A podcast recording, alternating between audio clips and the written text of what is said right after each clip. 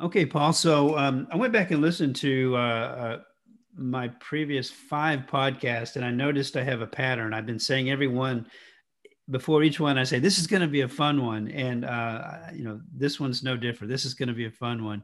Um, this is part two of seeing and understanding risk. And we left off uh, from the first podcast after we had described the term risk and what it means uh, and, and how to see and understand it. And we, and we deferred the conversation about the differences between individual uh, perceptions of risk, uh, risk intelligence, and then finally tolerance for risk, and how organizations perceive their intelligence and their tolerance. And so today, let's start with that and, and let's build it up, because okay. we we see organizations as combinations of systems and people. So before we can talk about an organization, and this is actually why we put the organizational reliability last in the sequence. If we don't understand systems and we don't understand people, then we can't really manage reliability until, as an organization, until we do that. So let's start today with individual uh, perception of risk. And why don't you kick it off with some of the work you've done uh, around that topic?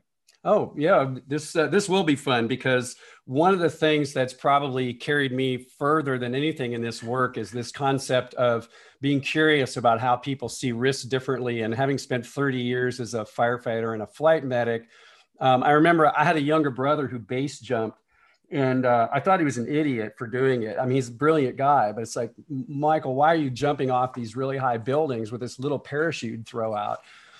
I mean, that's incredibly dangerous. He goes, well, you, you ran into burning buildings for thirty years. And, and I said, yeah, but I can run out and, and you can't unjump, right? I mean, you know, gravity doesn't work that way. And, and, and we, we had a really interesting conversation about it. But the more research I did into risk, you know, there's three terms I think that are important for us to discuss, Um, because it helps to, for me to define things into like how we get where we are, you as an airline pilot and me as a firefighter. And it's, um, it's risk perception, risk intelligence, and risk tolerance. And I want to cover those kind of in, they're, they're, they're loosely described. And when I say that, I mean, you could go online and look and find different descriptions. But for our work, we, we pretty much consider the fact that risk perception is the combination of your risk intelligence and your risk tolerance. So your risk perception is built on these two other subcategories. What's my risk intelligence and risk tolerance? So let's talk about each one of those briefly and, and think about like maybe some situational stuff, Scott, that we could give as examples. Risk intelligence is builds the moment you're born. And, and as you grow up, risk intelligence is built through experience. It's the don't touch the stove, it's hot. And, and part of the thing for us as parents and even as employers is, you know, we get frustrated when we try to describe risk to people or to our children, and we're not doing a good enough job of describing the risk of the quote unquote hot stove, and they've got to try it themselves. And then, then it's like, oh yeah, you're right, it is hot. And that builds their intelligence. Um, yeah. Go ahead.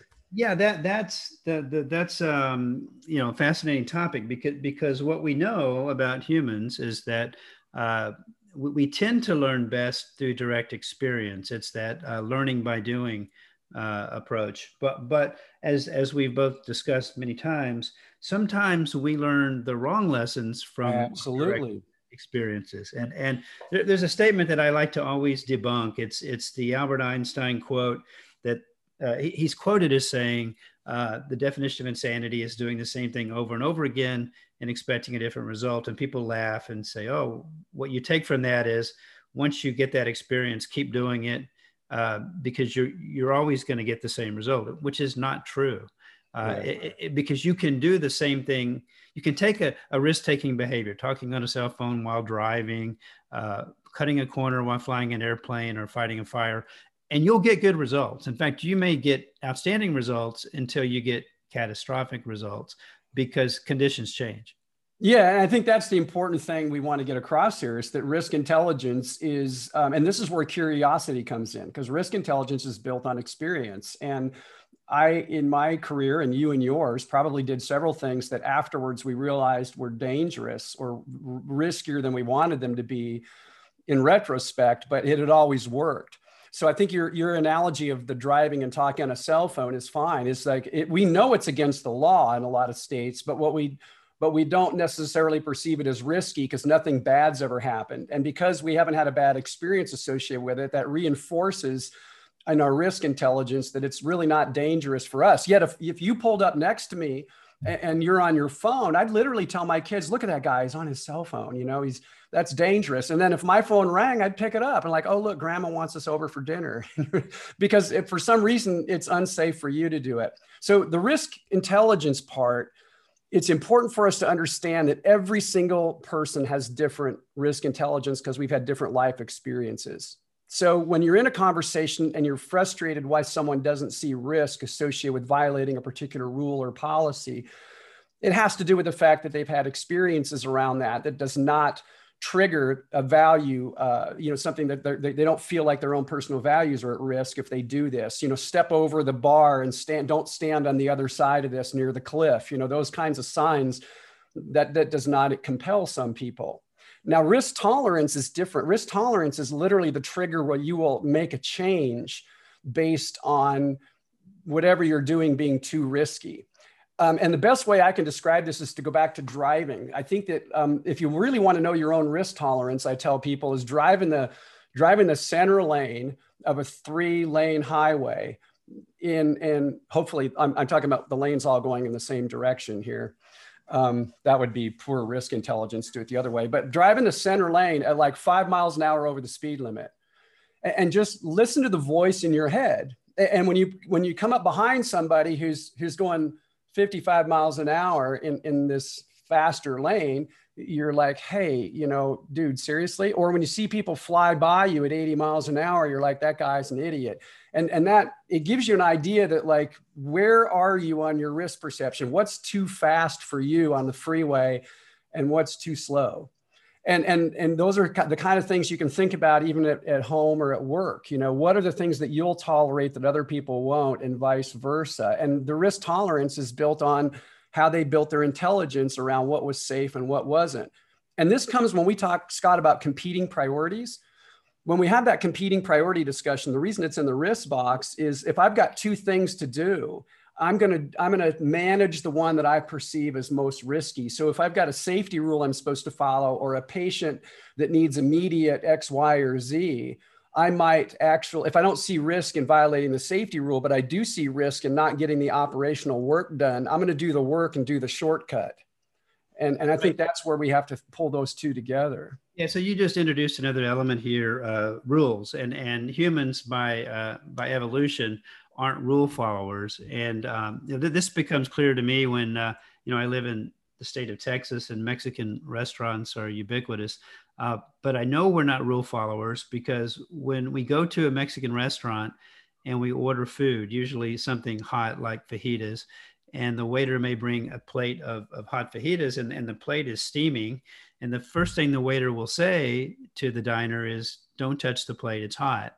And of course, as the, the waiter walks away, within microseconds, most of us, me included, are going to touch the plate. We, we know the rule. We don't have to have a reading sign. We understand the rule, but our brains are wired to, to touch the plate to determine, is, does this rule apply to me? And that applies to speed limits or policies in hospitals and procedures. What, what we organizations struggle with is they, they put rules in place and then turn a blind eye to noncompliance until something bad happens, that, that outcome bias. Um, so, so it reinforces the, the perception that individuals start to gain is that I, I can break rules because I'm good at what I do, or I have a good reason for it. And you mentioned earlier uh, what we call the fundamental attribution bias, that, that when I break a rule, it's okay because I know what I'm doing. When you do it, you know, you're a bad person. But, but that plays into the individual perception, intelligence and tolerance.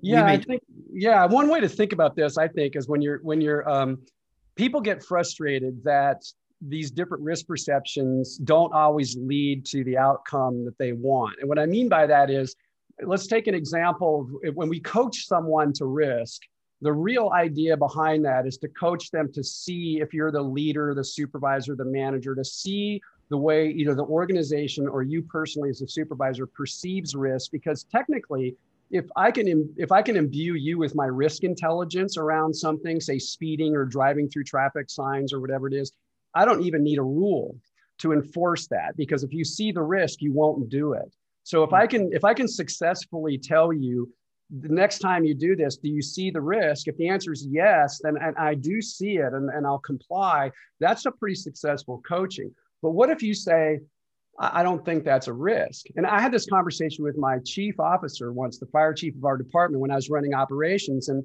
I won't get into the details of it, but I was doing something and I was I was ignoring a rule that he had. And, and he said, do you, is this a rule you don't want to enforce? And I said, I, I just don't see where it's risky to break that particular rule. And, and, and he walked me through his perception of risk. He goes, this is why I think it's risky. I said, I still don't see it, Jeff. And, and he said, put it on your list. And I said, what list? He said, the list of things you can do when you're the fire chief. and, and, and I mean, what he was trying to communicate to me was, you know, at a certain point, if I can't communicate risk to you, it comes down to the enforcement piece, right? It's like, because I'm still, somebody's going to take ultimate responsibility for organizational risk. And if you want to be that lead dog at some point, then you can set risk tolerances for the department. And it was, I mean, we all laughed about it. And I, I we use that all the time today. We just say, you know, you don't like it, put it on your list. But but the but the message really is associated with that, right? It's like, I can't convince everyone to come to my perception of risk. Yeah, and that's what we describe later in the uh, reliability response guide is the, uh, has the organization set clear expectations? And we use that word deliberately because expectations can be delivered in, in a variety of ways. It can be a rule, a policy, or a procedure, or it can be this cultural understanding of what the organization will and won't tolerate. What's, what's difficult, though, is when individual managers have different tolerances for risk. And we, we expect that individuals will have different tolerances, but individual managers represent the, the business at large or the organization at large. So how does an organization communicate? Well, first off, do they have cohesion around the, what they communicate? Are they co cohesive? Yeah, but, but what's the best example of that? You think about if anyone out there who's a parent, I mean, it, it's like two, it's like mom and dad. You know, well, mom won't let me do it, so I'll go ask dad. Right? I mean, it, it, right? I mean, that's real, because I know my sons would come and say, hey, dad, can I do this? And, and my very first statement most of the time was, have you asked your mom?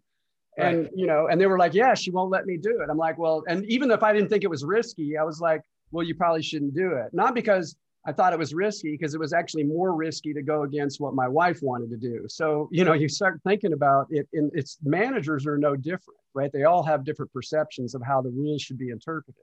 Right. So, so you, you said something earlier that I think relates directly to this conversation, and that is, um, It, and Paul, you and I had a have had a discussion before we turned on the recording here today.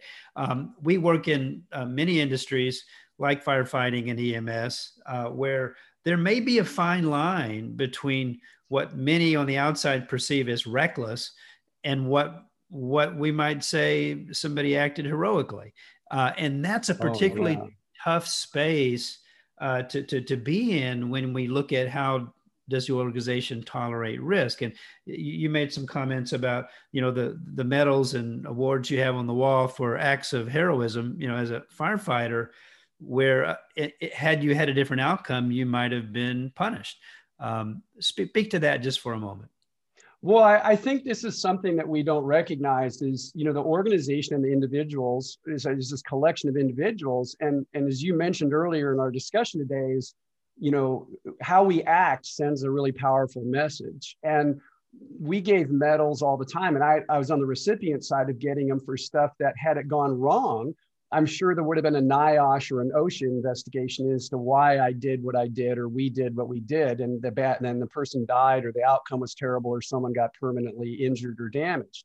But the fact of the matter is it didn't stop us from giving out hero medals, I call them, to people who did really dangerous stuff. So you're walking a fine line all the time, because we actually loosened our policies and procedures way up um, because it turned out that you can't be really highly prescriptive in firefighting and E M S. You, you can be prescriptive up to a point, and then after that, it's, it's the person's intelligence and experience and everything else that's going to weigh in. And just as we talked about, my risk intelligence is going to be flawed. I can name multiple op- opportunities where I undertook a tactic or a strategy that ended up being wrong, but it was built on previous risk intelligence. And there's some interesting books, you know, out there about this by Gary Klein and others that talk about like how we make these decisions in the immediate based on our previous risk perception, and they're wrong. Yeah, so so to carry a thread that we mentioned earlier, and, and this is a pretty dramatic one, but uh, the Derek Chauvin uh, murder of George Floyd, uh, cl- clearly in retrospect, the world says he used excessive force, and, and he absolutely did. But he had also received commendations twice earlier in his career involving use of force. So what happens when an individual's perception and tolerance exceeds or goes astray of what the organization believes? Because to a person, everyone in the that police department in Minnesota said George Floyd's murder, the force used in that did not represent what we had taught nor what we would tolerate. And yet that was allowed to happen in that particular circumstance. So how does an organization effectively draw that line, if you will, between individual tolerance and organization? Uh, you know, this can go back towards something we mentioned in our earlier podcast, which is if all you do is investigate the tip of the iceberg events to find fault, then you're not going to find these risk trends that are under the water that are going to come back and bite you. So just like we should be analyzing the things that went wrong, we should be analyzing, we should, we should put no less scrutiny on the hero stuff, stuff that happens, or the things we're going to hand out medals for, to draw some lines around what we actually think is acceptable behavioral choices and risks that are undertaken in the future. Or if people are going to undertake those risks, give them the equipment and the training to do it appropriately, you know, um, and, and we can do that. We can look at the system and say, oh, we didn't even understand that you were going to be faced with these risks. Let's enhance our equipment or enhance our training, not to necessarily make it safe, but to make it safer or less likely that we'll have a bad outcome. But you have to actually examine it first and see whether or not I or someone else overstepped in that hero moment uh, yeah. based on what, you know, what we, do we want, because I'm going to keep repeating that behavior if I got affirmed, right? Right. And, you know, I, I'm, I'm smiling here because um, I'm thinking about the movie Top Gun. And, and, and, and there's something in that movie that, of course, you know, Hollywood recognized people people attracts people, just like there's something in the American psyche that values rugged individualism. But as a pilot, and particularly an airline pilot and the chief safety officer, it was like working against that that perception that you can be Top Gun and be an airline pilot. You, you don't want that. You don't want Maverick flying your seven eighty-seven. No, and, I don't. and yet, and but yet I do the, want him flying my fighter pilot, my fighter jet, fighting the bad guys, right? Perhaps, perhaps, until until he goes astray, and you know, yeah. that's the that's the mystique uh, that Hollywood has helped promote. You don't want physicians uh, acting like Doctor House or uh, the physicians on the, the old T V show when you and I were growing up, MASH. You know, drinking in the O R. The, those kinds of things make for good T V and movies, but at the end of the day, those types of behaviors, uh, w- when they are become clearly reckless, an organization has to be able to, to in good faith, show where the organizational tolerance is and, and, and communicate why. And, and I think that's one of the things that helped us be a safer fire department is that, you know, in the as I became the assistant chief of operations, we undertook a pretty large effort to examine the things that went right with the same energy as the things that went wrong, and try to determine whether or not we would make different training choices, different equipment choices, and better operational choices um, in the future when those types of things occurred. So I think that's an important thing is, is organizational risk tolerance and risk intelligence can't be set by that. And I want to do one, want to mention one other quick thing about the risk intelligence that has a, as a tie into that crew resource management, that teamwork. We know a lot that really effective teams communicate a lot. They're open with each other and they, they throw around concerns. Hey, Scott, I'm a little worried about this. What do you think about doing A or B instead? And in healthcare, a lot of times that's considered like a chicken little thing. It's like, oh, great, here's Paul. He, he's worried about everything. In a really healthy team, that's seen as increasing each other's risk intelligence, right? I mean, I'm going to mention to you what I'm concerned about, and you might be, I'd never really been concerned about that before. I wonder why Paul's seeing a risk where I don't see it. And so this has a lot deeper ties than people think. It's not just the first box in the sequence of reliability. It really seeps into everything we do around human performance, what, how we train people, and the behaviors, why we aren't following rules. I well, think it's why it's so important that it's the number one thing in the sequence. Yeah, seeing and understanding, right? Be, be, because it, and it affects our systems, because our systems are, are designed by people, and the designers can't expect people to always follow the procedures and the rules.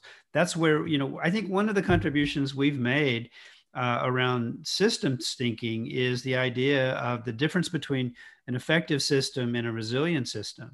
B- because resilience in a system has to expect human noncompliance. And yeah. Think about in our personal lives, whether it's t- t- just before this call, uh, tell the little incident about the coffee that you just experienced. Oh, geez. Yeah. I, I literally this morning walked over to the Keurig machine in my office, placed my coffee cup there, put a little bit of creamer in it, walked over, did something else, got distracted, walked by the Keurig, hit the start machine. And I went over to get my cup of coffee to talk to Scott, and it was empty because it was next to the machine. Luckily, Keurig had a socio-technical system and a capture opportunity, and it all went into a little strainer thing and not all over my countertop. But you know, those are those things that. Right. So, so two points. One is to let our listeners know we receive no financial uh, remuneration from Keurig. Uh, is that the brand that Paul has selected? But, but a coffee machine is a socio-technical machine, right? If you don't use it properly or as it was designed, then you won't necessarily get results. But that particular manufacturer actually does put some thought into the human side of engineering, expecting people to, to do certain things, uh, sometimes out of order or, or in noncompliance. Well, and let's look at that from the context of like how your risk intelligence changes and grows and the socio-technical system should. So if I go look at my older machine, which is still around somewhere, it didn't have that capture opportunity. So I assume that people made enough human errors around and they decided to put that in place. And I tell people to stop looking at work for examples of this, because if you can't do, if you think this, what we're talking about is a work strategy, it, it's, you won't ever really get it. You've got to see it. Risk intelligence is almost best described if you have two kids and you think about when the first one, your first child, when they drop their binky on the ground, you'd like boil it before you gave it back to them. And on the second one, you're like picking the dog hair off and sticking it back in their mouth. You're like, this is good for your immune system. Trust me. And, you know, by the third one, I, I like to say I came from a family of six because my dad had spares. You know, I don't think he really expected us all to get to be adults. But when you think about like how risk perception and tolerance, these tolerances and these intelligence has grown and changed over time. Some people are still stuck ten and fifteen years ago. They haven't allowed their risk intelligence to evolve, and they haven't had that curiosity around it. Um, yeah, I think I think all of us as humans sometimes, um, you know, whether we whether we are too conservative or are not conservative enough, we we often learn the wrong lessons from our successful outcomes. And so, when you said earlier, in the fire service, you would go back and dissect what went right and, and what could have gone differently had conditions changed.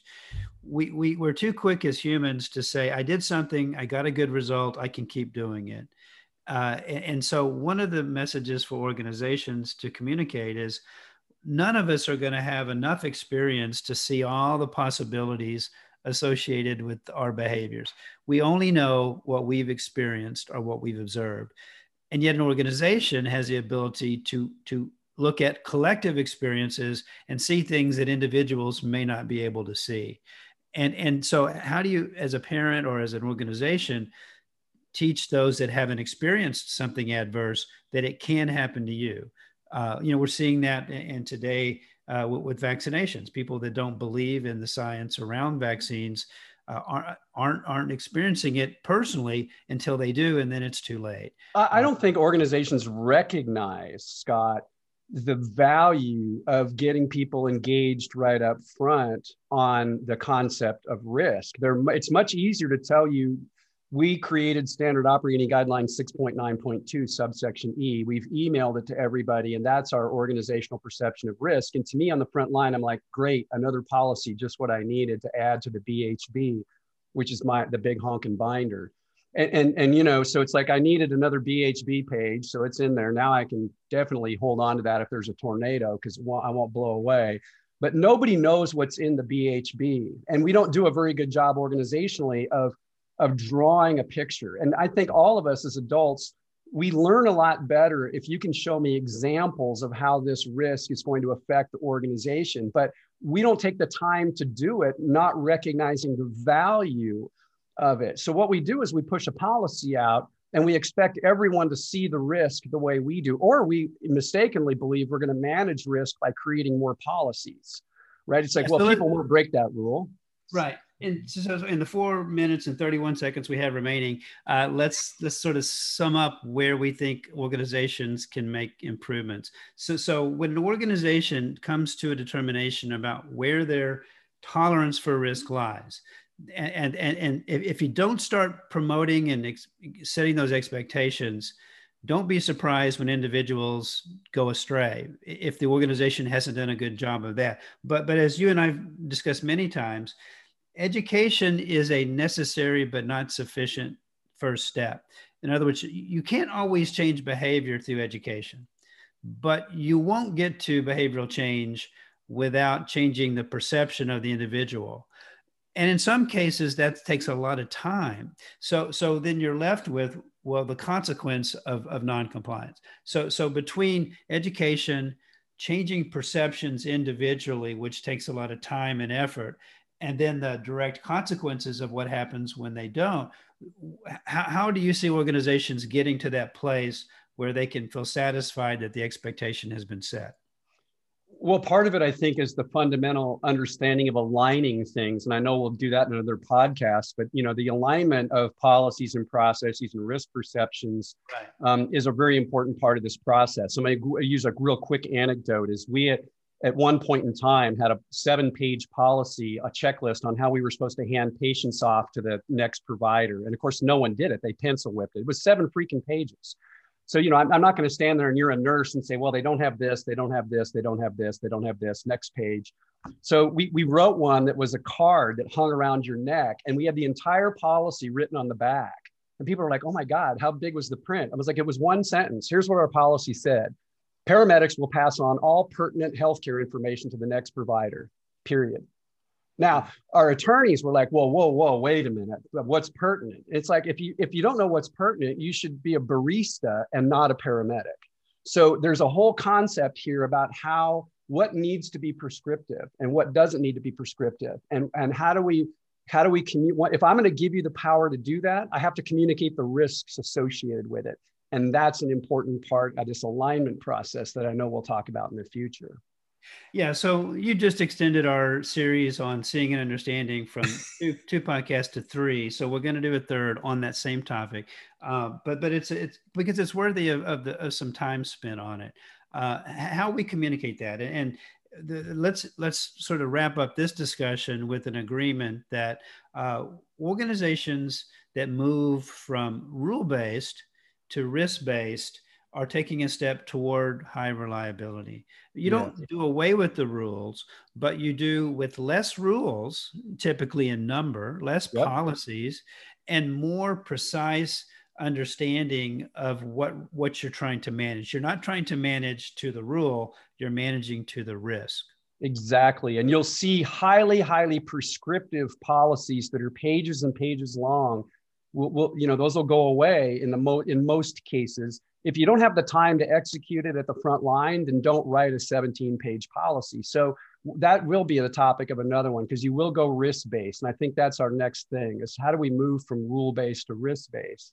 Um, yeah, great, great conversation. And it's going to be fun because it, as all of these podcasts are, uh, it's going to be fun because you're, you're working sometimes at cross purposes of your regulators who are typically very rule and outcome based or, or even biased. So, so how do you, how do you work in an industry or an environment where your regulator, plural, uh, is expecting certain procedural uh, compliance and they haven't yet moved to the to the place where the organization is managing the risk, not just the rule. And we've got some great examples of that. So I'm excited about that next new third section of this podcast. So I think what we'll do is we can explore that because we've got some experience with clients on how they've managed that. And you in the airline industry have some thoughts about it.